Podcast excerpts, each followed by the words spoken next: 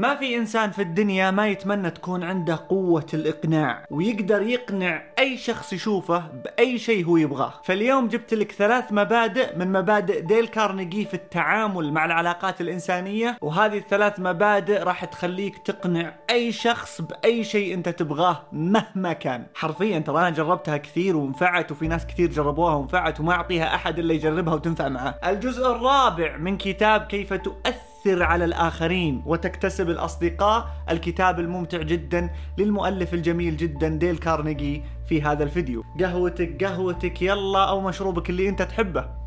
ويلا نستمتع.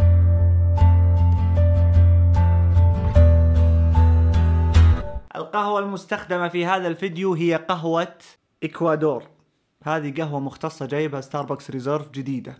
جميلة جميلة.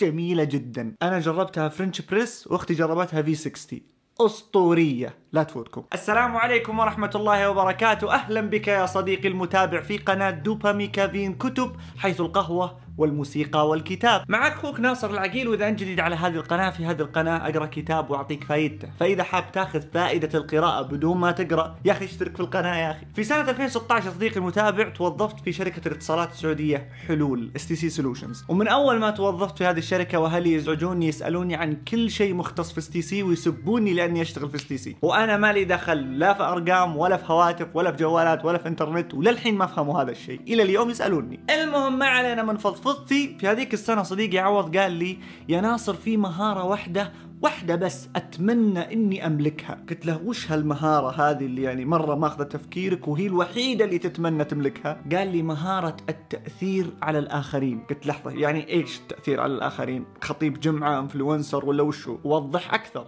قال لي قدرة إقناع أي شخص على أي شيء أنا أبغاه. في هذاك الوقت فعلا ما أعطيت بال لهذه المهارة. قلت فعلا هي قوية لكن ما أحس أنها هي المهارة اللي أتمنى أملكها في الحياة يعني. من هذا المنبر أعلن انسحابي. فعلا يا عوض كلامك حقيقي. وممكن تكون هذه المهارة هي أقوى مهارة في التأثير على الآخرين. فكر فيها يا صديقي المتابع. تخيل أنك تقدر تقنع أي شخص على أي شيء أنت تبغاه. تقول له أبغى آيفون يجيب لك آيفون. تقول له تجيب لي الملابس الفلانية يجيب لك الملابس تقول له أبغى أتوظف في الوظيفة الفلانية تتوظف تقول له عطني الترقية أو البوزيشن الفلاني في الوظيفة يعطيك إياها. شيء مرعب. المهم مثل ما تعودنا هذا الكتاب راح يعلمك كيف تأثر على الآخرين وكيف تكسب العلاقات. ومن باب التأثير على الآخرين تكلم ديل كارنيجي عن مبادئ الإقناع في العلاقات الإنسانية. ثلاث مبادئ يا صديقي المتابع. واحد منها كفيل بأنه يقنع اللي قدامك. طيب إذا ما نفع المبدأ الأول جرب الثاني. صدقني حتنجح. وشوف إذا ما نفع لا الأول ولا الثاني اجمعهم اثنينهم أو اجمع الثلاثة مع بعض. وحتما شوفني أقول لك حتما 99% راح تقنع اللي قدامك وراح ينفذ طلباتك. أنا عادة أستخدم واحد منها وينجح على طول ولكني أستخدم المبدأ المناسب في الظرف والحالة المناسبة. وخلني أشرح لك المبدأ الأول اللي في وجهة نظري ممكن يكون هو الأقوى. ديل كارنيجي يقول من الهوايات اللي أحبها هي هواية الصيد ودائما ما أروح أصطاد السمك. يقولوا دايم لما أروح أصيد سمك آخذ معي قشطة وفراولة أعشق الفراولة مع القشطة. وفي نفس الوقت أخذ معي دود هو اللي بحطه طعم للسمك في السنارة. يقول فذاك اليوم فكرت قلت بما إني أحب الفراولة مرة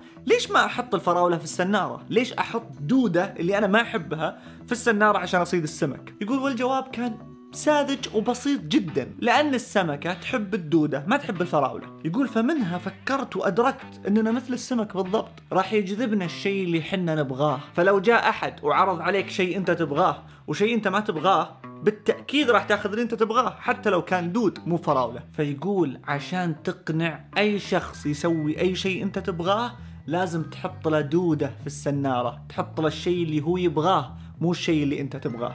وضحت يا صديقي المتابع؟ إذا ما وضحت معك القصة حق ديل كارنيجي حتوضحها بإذن الله. ديل كارنيجي مثل ما اتفقنا كان يعطي دورات فيقول كنت أستأجر قاعات في بعض الفنادق. يقول فمرة من المرات استأجرت قاعة في إحدى الفنادق وبعدين طبعت أوراق الدعوات والنشرات والإعلانات حقت الناس عشان تحضر الدورة. تواصلوا معي الفندق وقالوا إن السعر تضاعف 300% ثلاثة أضعاف تخيل يا صديقي المتابع. يعني إذا كان سعر القاعة 10000 صار سعرها 30 ألف. يقول كارنيجي بغيت أنجن.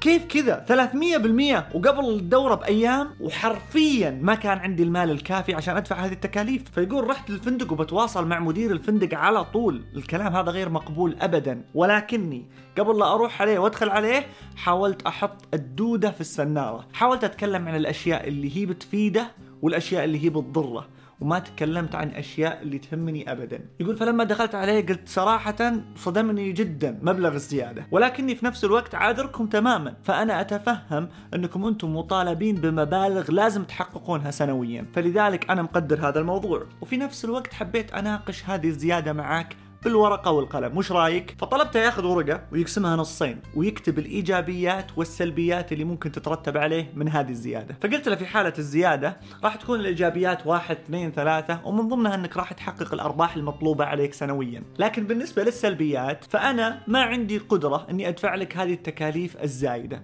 فلذلك راح آخذ عفشي وامشي. يقول وبكذا راح تخسر عميل يقدم عندك دوراته على مدار السنة.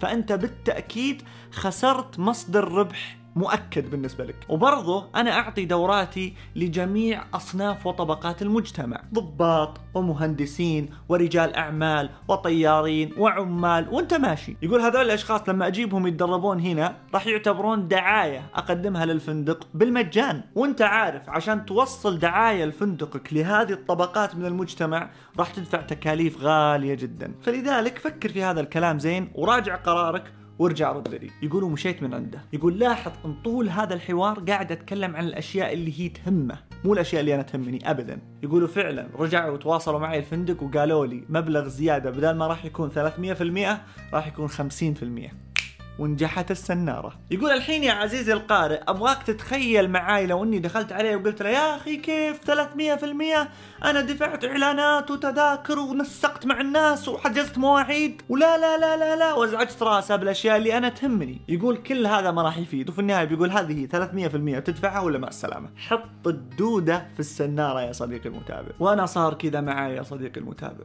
والله العظيم صار كذا معاي. ورحمة أبويا صار كذا أنا حصل لي كده. والله العظيم يا بابا حصل لي كده. صادق من غير أيمان يا ابني. ورحمة أبويا يا بابا حصل لي لما كان عمري 17 سنة في الثانوي كنت أحاول جاهدا إني أقنع أمي تشتري سيارة وتخليني أسوق. وكانت أمي رافضة تماما. safety is first أقول لها يا يما خلاص كبرت صار معي رخصة. لا. قالت أنت لو يوصل عمرك 50 لا أزال أشوفك طفل. طب يعني متى أسوق؟ المهم فكنت صدق صدق أحاول كثير أقنعها وما كان في فايدة. فمرة من المرات جربت إني أقنعها بهذا الأسلوب اللي ما قد سمعت عنه في حياتي ولا أعرف ديل كارنيجي ولا وقتها أصلا عمري قريت كتاب حياتي. كل الكتب اللي كنت أقرأها قصص وتفاسير قرآن. وفي هذيك الفترة ما كان عندنا سائق وكانت أمي دائما تروح لشغلها عن طريق سواق خاص وكان شافط فلوسها شفط المهم قلت لها يا يمه. بالله العظيم كم تدفعين لهذا السواق؟ بالله مو مبالغ هائلة. بالله بالله بالله. اشتري سيارة؟ وأنا معي الان رخصة خليني أسوق ووفري كم بالله شوفي كم بتوفرين؟ احسبي معي وقعدنا فعلا نحسب التكاليف اللي هي تدفعها لهذا السائق الخاص. واكتشفنا إنها مبالغ هائلة جدا ولو تحطها في سيارة أفضل. صديقي المتابع. نجحت الخطة. أم ناصر على طول شرت سيارة. فعلا بعد فترة بسيطة شرت سيارة. ومثل ما قلت لك أنا في وقتها ما ديل كارنيجي لكن فعلا لما تكلمت عن الأشياء اللي تهمها تنفذ الأمر على طول. والقصص اللي سردها ديل كارنيجي على هذا الموضوع كثيرة كثيرة جدا. وأنت أتوقع لو ترجع تراجع نفسك راح تلاحظ إنك قد جربت هذا الأسلوب. أما في المدرسة في الجامعة في المنزل في العمل في أي مكان وتكلمت فيه عن الفائدة اللي بيطلع فيها الشخص اللي قدامك من الشيء اللي أنت تبغاه. وتنفذ. فباختصار المبدأ الأول معنز على الطبيعة البشرية والناس بطبعها تهمها نفسها. أنا يهمني أنا وش أبغى؟ أنا وش أستفيد؟ ما يهمني أنت وش تبغى وش تستفيد. فإذا لعبت على هذا الجانب وعلى هذه الغريزة اللي موجودة في البشر راح تقدر تنفذ أي شيء أنت تبغاه. جربها يا صديقي المتابع وبالله علمنا وش يصير معك. وإذا عندك تجربة مسبقة اشرحها لنا في التعليقات. المبدأ الثاني قوي قوي بشكل لا يوصف وممكن لا يقل قوة عن المبدأ الأول ولو جمعت المبدأ الأول مع هذا المبدأ الثاني يا ساتر يا ساتر يا ساتر 99.99999999999 حتقنع اللي قدامك وجربها وتعال كذبني في التعليقات قل يا ناصر أنت كاذب وديل كارنيجي كاذب ويخرب بيتك أنت وياه هذا المبدأ سماه ديل كارنيجي سر سقراط العظيم وطبعا سقراط هذا أحد أشهر الفلاسفة على الإطلاق ومن أشهر الشخصيات اللي مرت في تاريخ البشر. طبعا سقراط عاش قبل 2500 سنة 3000 سنة يعني فاها فرعون فرعون حول فرعون حول فرعون. وإذا قد مر عليك اسم من هذه الأسماء الثلاثة سقراط أفلاطون أرسطو فأحب أقول لك إنهم كلهم مرتبطين ببعض. سقراط هو المعلم الأكبر وأفلاطون كان تلميذ عند سقراط وأرسطو كان تلميذ عند أفلاطون وكارل ماركس مشى على نهج أرسطو ومن كارل ماركس طلعت الشيوعية ومن الشيوعية طلع الاتحاد السوفيتي. واللي ما بقى منها إلا كوريا الشمالية الحين والصين. وحسبي الله على كورونا. كيف الربط؟ وقبل لا أعلمك وش هو سر سقراط العظيم خلني أعلمك معلومة سيكولوجية نفسية هي اللي راح تشرح لك ليش سر سقراط يعتبر من أقوى الأساليب في الإقناع. خلني أقتبس لك من الكتاب أفضل. ديل كارنيجي يقول في دكتور اسمه أوفر ستريت. طبعا اسمه غريب شوي عموما الدكتور هذا يقول الإجابة بلا هي من أصعب العقبات التي لا يمكن التغلب عليها. يقول أوفر ستريت لما يقول الشخص اللي قدامك لا. فكأنه أخذ حجر كبير جدا. وتخيل معي المنظر. ودفع هذا الحجر بقوة لين بدأ هذا الحجر يتدحرج باتجاهك. تخيل حجر أو صخرة كبيرة جدا زي اللي في كراش قاعدة تتدحرج باتجاهك. يقول وأنت اللي عليك الآن إنك تعكس اتجاه هذه الصخرة. يقول يكاد يكون الأمر مستحيل صح؟ صخرة بهذه الضخامة وقاعدة تتدحرج باتجاهك وأنت في دفعة واحدة راح تدفعها مستحيل يقول هذا بالضبط اللي يحدث لما اللي قدامك يقول لا شوف يا صديقي المتابع قبل لا أكمل كلام الدكتور ستريت هذا الكلام خطير جدا جدا. الجمل اللي راح أقولها لك الآن من أخطر الجمل اللي راح تسمعها في حياتك وحقيقية فعلا. يقول أوفر ستريت عندما تقول لا يا صديقي المتابع فإن كبرياؤك يطالبك بأن تستمر في الاتفاق مع نفسك. وقد تشعر بعد ذلك بأن كلمة لا اللي كنت تقولها لم تكن في محلها. وفعلا هذا اللي يصير معنا دائما. ركز معي. دائما لما تختلف مع شخص في موقف معين تصر على أن رأيك هو الصح. ولو قلت لا في وقتها راح تقول لا يعني لا. وبعد فترة ترجع تتذكر النقاش أو الاختلاف اللي صار وتكتشف إنك كنت عبيط شوي وإن الحق ما كان معك. فيقول الدكتور ستريت ولذلك فإن من الأهمية بمكان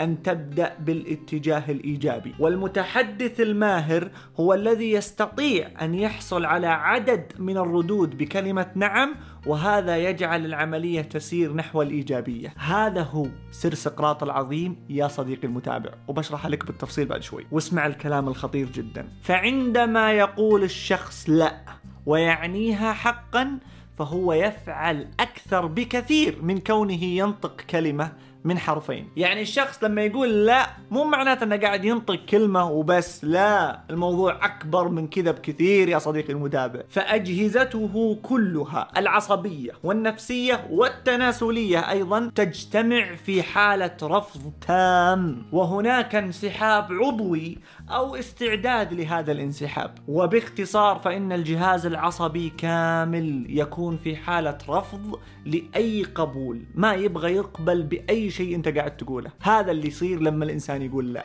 وعلى العكس تماما فإنه عندما يقول نعم تكون أجهزة الجسم في حالة تفتح وقبول وتحرك نحو الإيجابية. ولذلك فإنه كلما أكثرت بالإجابة في نعم في بداية الحديث زادت احتماليات النجاح في جذب الانتباه للهدف النهائي. وهذا هو سر سقراط العظيم. شفت البساطة؟ كل اللي عليك إنك تخلي الشخص اللي قدامك يقول إيه نعم أتفق معاك إيه نعم أتفق معاك وبعدها راح يوافق على أي شيء أنت تعرضه عليه. صدقني صدقني الموضوع هذا سحر. جربته كثير كثير وكل ما أجربه ينفع معاي. كل ما أجربه ينفع معاي. وأخوي جربه نفع معاه. وأصدقائي جربوه نفع معاه. أي واحد يجربه يرجع لي يقول لي نفع معاي. الموضوع مرعب. وديل كارنيجي يقول يقول جاني إيدي سنو وشرح لي قصته مع هذا المبدأ. ويقول طبعا إيدي سنو كان شخص يرعى دوراتنا في أوكلاند في كاليفورنيا. يقول إيدي كان جدا مهتم بالصيد بالقوس والرمح.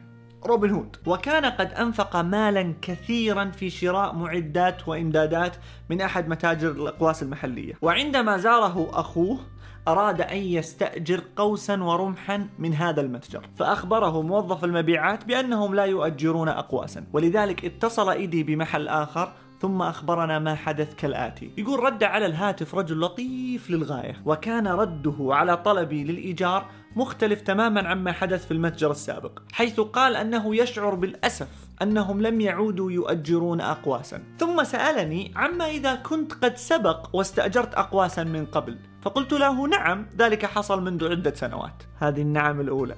ثم ذكرني بأني من المحتمل أني قد دفعت من 25 إلى 30 دولار على مبلغ الإيجار. فقلت له مرة أخرى نعم هذا ما حدث بالضبط. الثانية ثم سألني إذا كنت من النوع الذي يحب ويفضل توفير النقود أم لا؟ فقلت بالتأكيد نعم. أفضل توفير النقود. هذه الثالثة. ثم أخبرني بأن لديهم مجموعة من الأقواس بالمعدات اللازمة للبيع بمبلغ 35 دولار. وهكذا كان بإمكاني أن أشتري معدات كاملة بدل من إيجارها بفرق 5 دولار فقط. يقول في الأخير قال لي بأنه هذا هو السبب الذي جعلهم يتوقفون عن التأجير. السؤال هل أعتقد أن هذا كان معقولا؟ لقد أدت إجابتي بكلمة نعم إلى أن أشتري المجموعة مع أني أنا كنت رافض موضوع أني أشتري أصلا. يقولوا لا ولما رحت للمتجر عشان أستلم البضاعة اللي شريتها شريت منه عدة أشياء وأصبحت عميل دائم لهذا المتجر. شفت كيف كلمة نعم يا صديقي المتابع خلته في النهاية يوافق؟ بالضبط. أنا صار معي نفس الموضوع في أحد أكبر وأهم المواقف اللي كنت أحتاج هذاك الشخص يوافق على اللي أنا أبغاه فعلا. وشرحت هذه القصة في مقطع في الإنستغرام سميتها قصتي مع السر العظيم. بحط لك رابط الحلقة في الوصف إذا تبغى تروح تشوفها. وبرضه راح أشرح لك قصة صارت لي من كم شهر استخدمت فيها هذا السر وفعلا نجح. بعيد الشر عنكم وإن شاء الله ما يصير لكم اللي صار لي أنا وأخوي. في أيام حظر التجول في رمضان واحد من سواويق الحارة جاء وشال سيارتي أنا وأخوي وهي واقفة عند الباب. المهم صلحنا السيارات وبعد ما استلمتها من الوكالة اكتشفت إن في عطل في نظام الصوت عندي. طبعا لما رجعت البيت كلمت المهندس اللي كان مشرف على سيارتي. قلت له اكتشفت إن في عطل في نظام الصوت وقلت له لاحظت إن ساعة السيارة الإلكترونية متوقفة.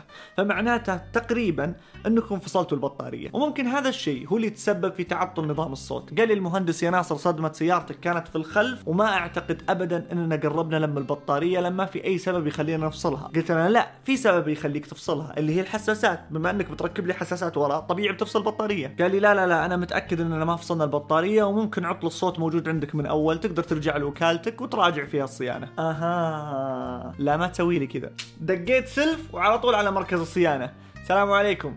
أبغى أتكلم مع المدير. في طريقي وأنا رايح لمركز الصيانة قلت أبغى أطبق هذا المبدأ أبغى أخلي المدير يقول نعم ثلاث مرات. فقعدت أفكر بالأسئلة اللي ممكن أسأله إياها وتخليه يقول نعم ثلاث مرات. طبعا هي مو بشرط ثلاث مرات بس أنا قلت أبغى ثلاث مرات أربع مرات على الأقل يعني. فأول ما دخلت عليه كان السؤال الأول هو أنت المدير؟ قال لي إي نعم أنا المدير. تفضل.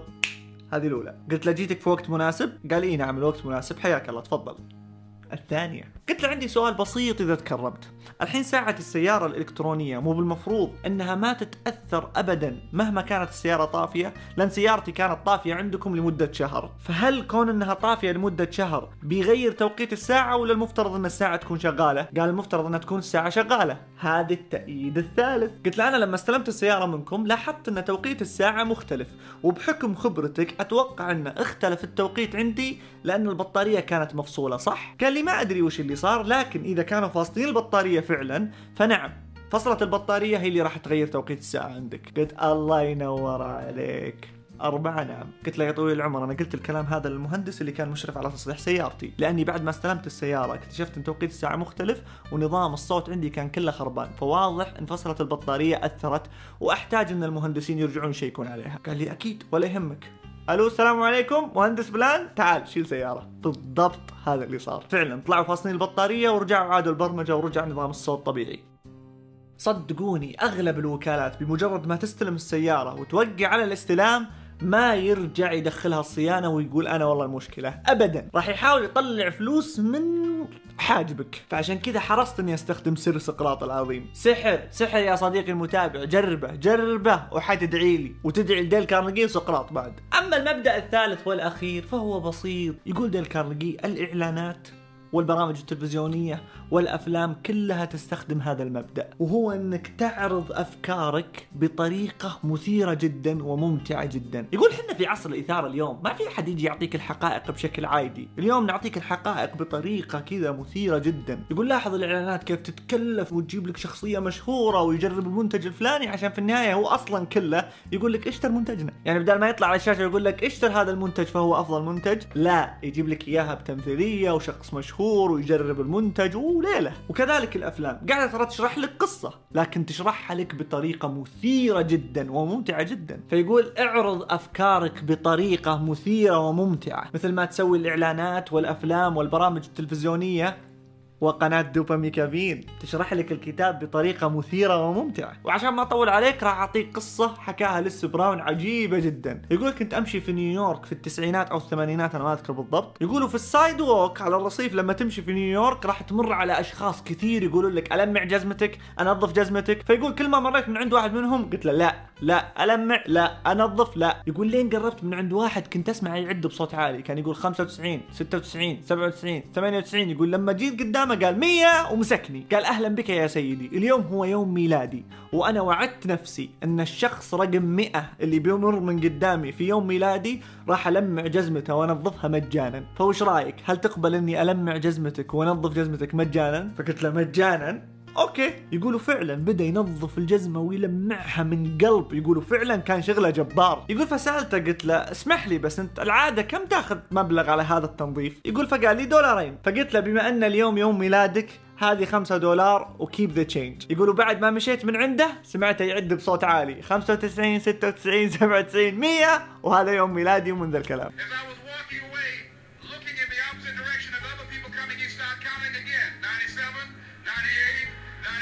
فيقول هو عرض فكرته علي بطريقة مختلفة عن الباقيين اللي كنت أقول لهم لا وعشان كذا قبلت. وأنت نفس الحكاية. لما تجي تعرض طلب أو تعرض أمر معين اعرضه بطريقة مبهرة جدا. معلش معلش يا صديقي المتابع بس القصة هذه بس القصة هذه. واحد يقول ولدي كان بكرة هو أول يوم له في الروضة. طبعا هذا يحكي قصة ديل كارنيجي. يقولوا حاولت أقنعه يروح ينام عشان بكرة يروح للروضة وكان يصيح وما يبغى أصلا يروح للروضة. فيقول عرفت إني لو أقعد طول اليوم أقنعه ما راح يقتنع فلازم أجيب طريقة معينة أقنعه فيها. وشوف كيف الأبو استخدم مبدئين في وقت واحد. يقول فقعدت أفكر بالأنشطة اللي يحبها واللي تهمه اللي ممكن يسويها في الروضة. لعب التركيبات واللعب بالرمل والرسم بالألوان بالأصابع وزي كذا. يقولوا فعلا جمعت الأغراض هذه كلها وجلست أنا وزوجتي وولدنا الكبير قاعدين نلعب بهذه الألعاب. نرسم بالألوان وباصابعنا ونشخبط ونلخبط بالرمل وانت ماشي. يقول ضحكنا وصخبنا جذب انتباهه. فقعد يطل علينا وإحنا جالسين في غرفة المعيشة.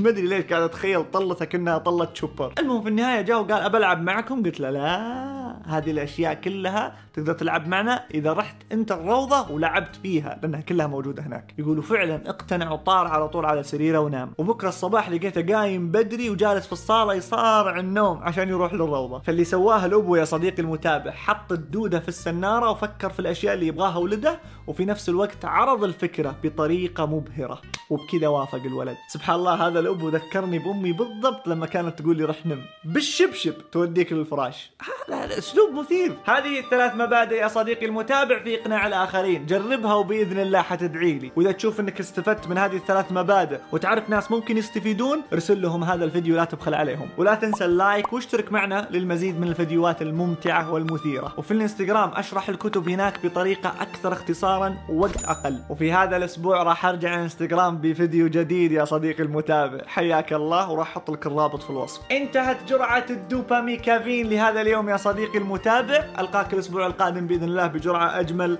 وأفضل. شكرا. من أعماق القلب على وقتك الذي لا يقدر بثمن. سلام عليكم. هيا هيا أجرحيني بس عيشي بقلبي. تيرارارا. الجرح أرحم من فراقك وبعدك هيا هيا أجرحيني بس عيشي بقلبي. تيرارارا. لو ترحلي ما عشت يوم بعدك